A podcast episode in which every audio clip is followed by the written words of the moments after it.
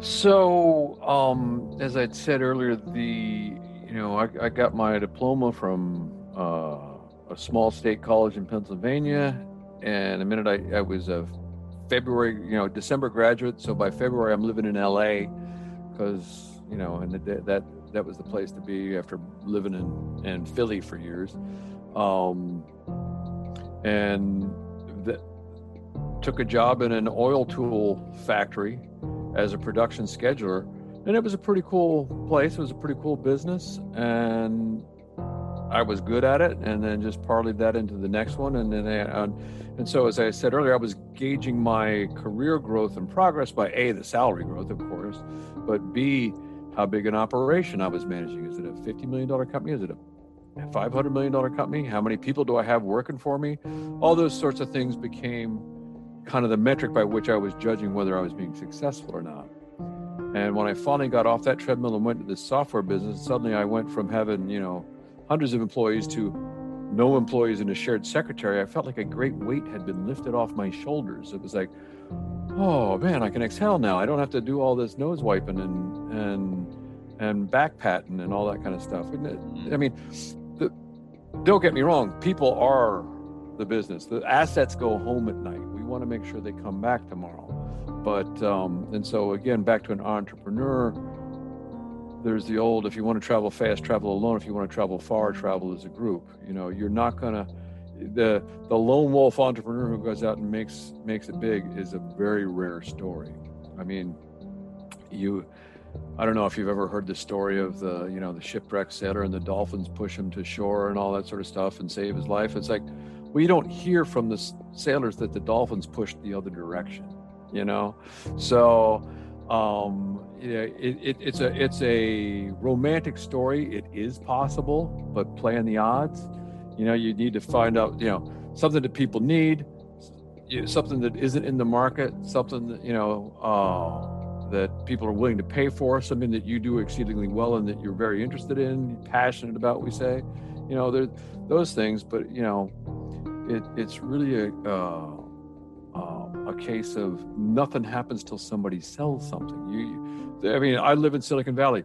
It is littered with unrewarded genius up and down the valley. Of people have great ideas, great you know products that just never, you know, got they got so caught up in the engineering of something cool they really didn't look at what the market was going to value you know so um and and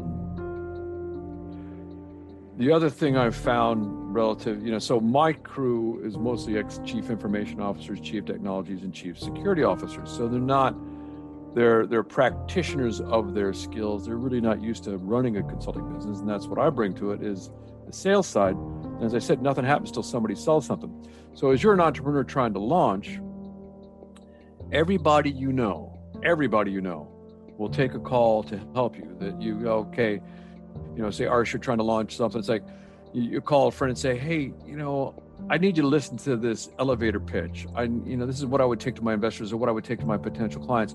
Tell me what's working, what's not, what's right, what's wrong, what's cool, what's stupid. You know, Everybody you know will take that call to help you with that.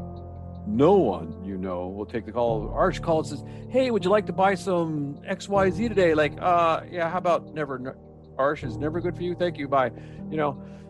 But at the end of that conversation of somebody trying to help, you know, a you get to refine your pitch, you get to practice your pitch, you get good input on critiques. At the end of the conversation, you ask that person, "Who do you know that I should talk to about this?" So you're prospecting your network for their network, which is not usually yours, right? So when uh, Arsh says, call Fred, and I call Fred and say, Arsh sent me, and Fred calls Arsh and says, Arsh, did you send Jeff? And, and you go, yeah, yeah, I did. You should talk to him. I got a lead. I got I, I got a, a, a viable prospect, right? Because again, having a product and having a great idea and starting a business, who's going to buy it? What are they willing to pay for? You got to validate that pretty quickly.